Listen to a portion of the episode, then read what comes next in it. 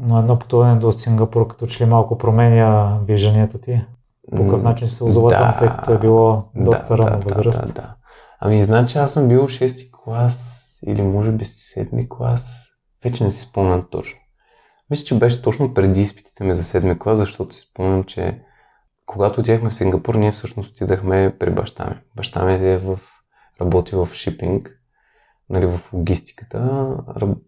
Капитан е моряк е, занимава се с контейнер шипинг, контейнеровози. И аз, сестра ми и майка ми отидохме на един от неговите рейсове, както му казват във Варна, всъщност нали, вояжите му, контракта му, който е тогава, кой е бил по 6 месеца, учили сме първо ние за един месец, докато той е на кораба, като гости на самия кораб, нали семейството на капитана. И летяхме през Сингапур, всъщност Варна, Истанбул, Истанбул, Сингапур. И в момента, в който слязохме на Чанги Airport в Сингапур, и тогава нещо в мене нали, безвъзвратно се промени. излизайки от това летище, удрейки те топлата вълна, супер влажен въздух, 35 градуса и виждайки някакви небостъргачи в далечината, супер голяма зеленина, супер огромна чистота, хармония между човек и природа.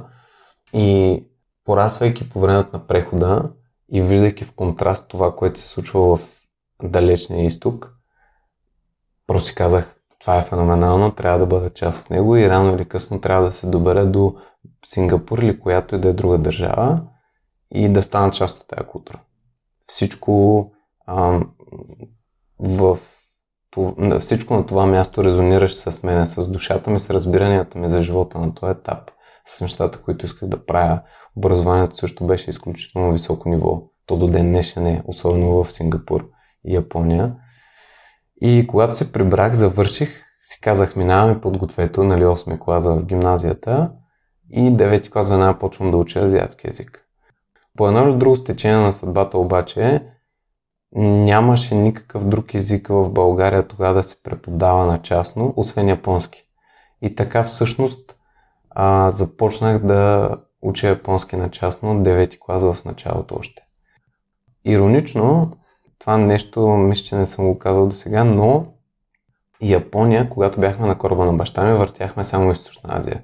И Япония беше единствената държава по крайбрежието, защото имахме нали, Малайзия, Тайлан, Тайван, цялото източно крайбрежие на Китай. Но в Япония не отидахме тогава с кораба, нямахме пристанище там. И нали, иронично, прибирайки се в България, пък точно японски язик беше единствения, който можех да уча на частно. И тогава нали, ми започна историята с втората голяма любов или главен интерес в живота, именно Япония.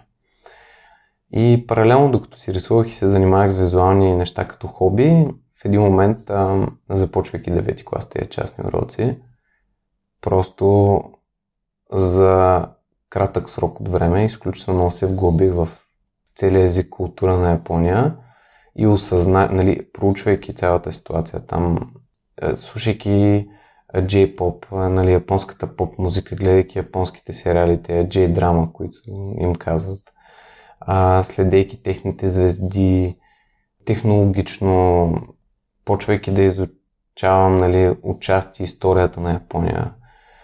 Почнах да виждам изключително много прилики и все едно в един момент си казах, че това е моята държава. Нали, ако Сингапур супер много ми е харесал първоначално, то Япония наистина е най-близка до душата ми. Не само защото съм почнал да уча езика, ами чисто народопсихологията. А, от а, до голяма степен религиозна гледна точка, от технологичен напредък от ам, нали, историческа гледна точка много хора не, не знаят, обаче историята на България последните 2-3 века е супер, супер, супер подобна на тая с Япония.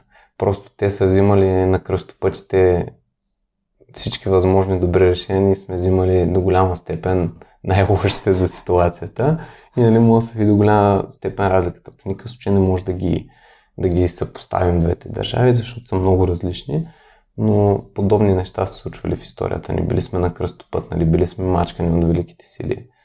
Но в единия случай единия народ се е съхранил до голяма степен, благодарение на хомогенността си. Другия е бил и продължава да бъде мачкан, за съжаление.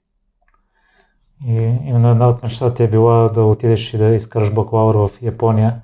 но заради инцидента с АЕЦ Фукушима това се отменя. И в едно интервю споделяш, че родителите ти са ти забранили едва ли не да отидеш, но в предварителния разговор спомена, че е било по-скоро взаимно решение. Да, по какъв начин се почувства тогава, когато си осъзнал, че мечтата ти няма да се осъществи? Да.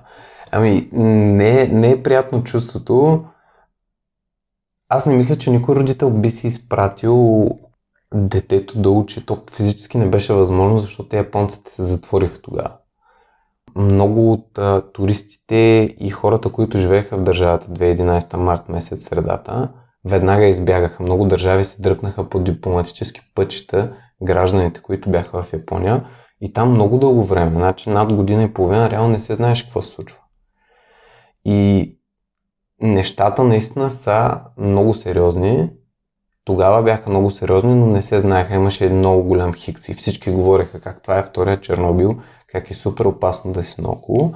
И може би години напред няма реално да знаем колко опасно е било и колко, колко голям е бил мащаба. Точно както с Чернобил.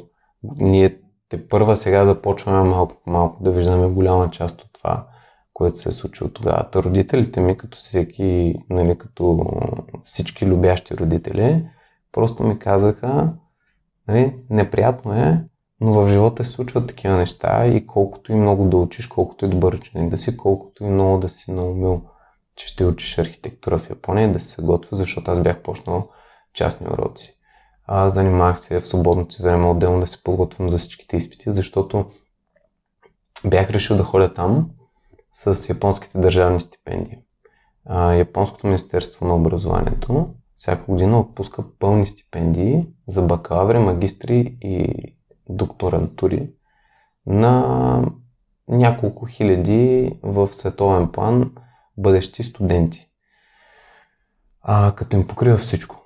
Самолетен билет отиване и връщане, пълна издръжка там, дори нещо като месечна заплата на общежитие, покрият и абсолютно цялото образование. И за мен беше все едно win-win situation. А подготвяш се, взимаш тази стипендия и отиваш в мечтаната си държава да учиш нали, мечтаната дисциплина. В моят случай беше архитектура. Нали, ние не го споменахме по-рано, но едно дете, което рисува и едновременно с това любимата му играчка е лего конструктора, няма какво друго да стане, освен инженер или архитект. На мене прадядо ми е бил архитект по бащина линия и до голяма степен сякаш е в кръвта ми е било писано да се занимавам с това. Та, когато се случиха нещата, просто нямаше как да продължат и трябваше много бързо да се измисли план Б.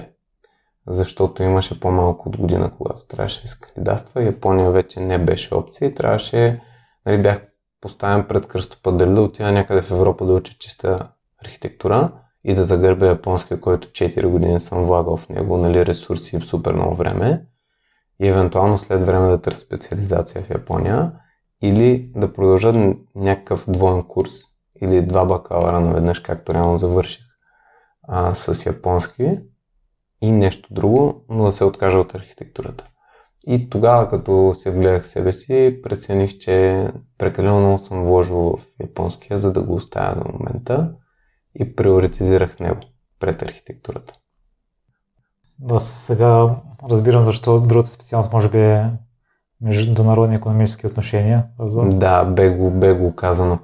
То е общо взето взехме основата на, на всички бизнес дисциплини, но много сериозно в, в годините, които бях в Япония, в тази година и половина, учих най-вече дипломация, политика, много голям акцент на азиатските економики и на тяхните международно-економически отношения.